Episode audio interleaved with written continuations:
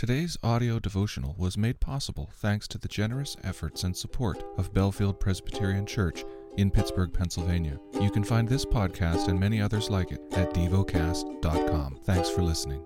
The lesson is from the book of Numbers, chapter 24. When Balaam saw that it pleased the Lord to bless Israel, he did not go, as at other times, to look for omens, but set his face toward the wilderness. And Balaam lifted up his eyes, and saw Israel camping tribe by tribe.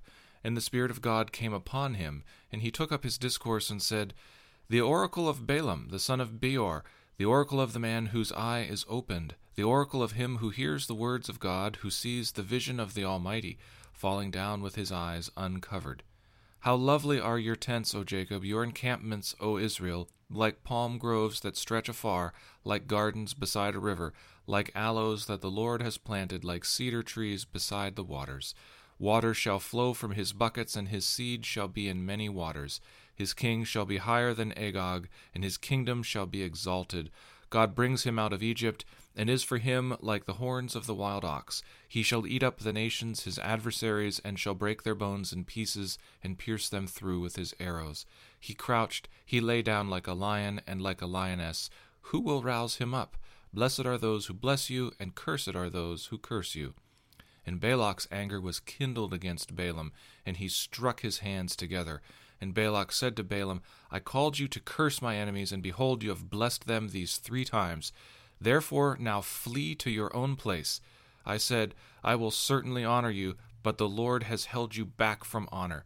And Balaam said to Balak, Did I not tell your messengers whom you sent to me, if Balak should give me his house full of silver and gold, I would not be able to go beyond the word of the Lord, to do either good or bad of my own will.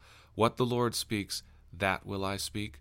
And now, behold, I am going to my people. Come, I will let you know what this people will do to your people in the latter days. And he took up his discourse and said, The oracle of Balaam the son of Beor, the oracle of the man whose eye is opened, the oracle of him who hears the words of God and knows the knowledge of the Most High, who sees the vision of the Almighty falling down with his eyes uncovered.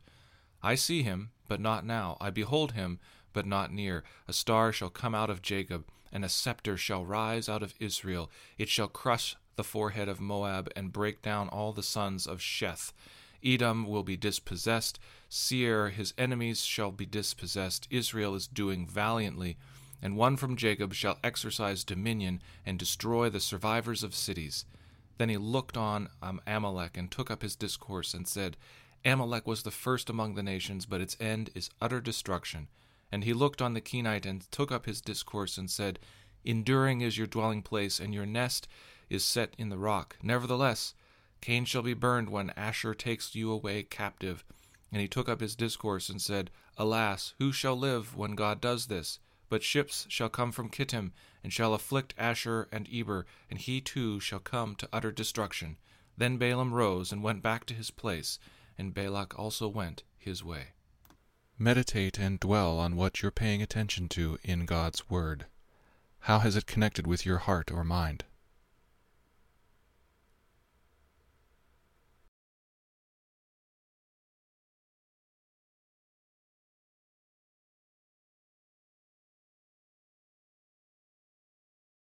Pray to God freely about what has moved you today. Turn your thoughts to Him and enjoy His presence we offer the following as prayer topic suggestions for the church to work for the common good and benefit of everyone, for construction workers. Thank you for listening to DevoCast.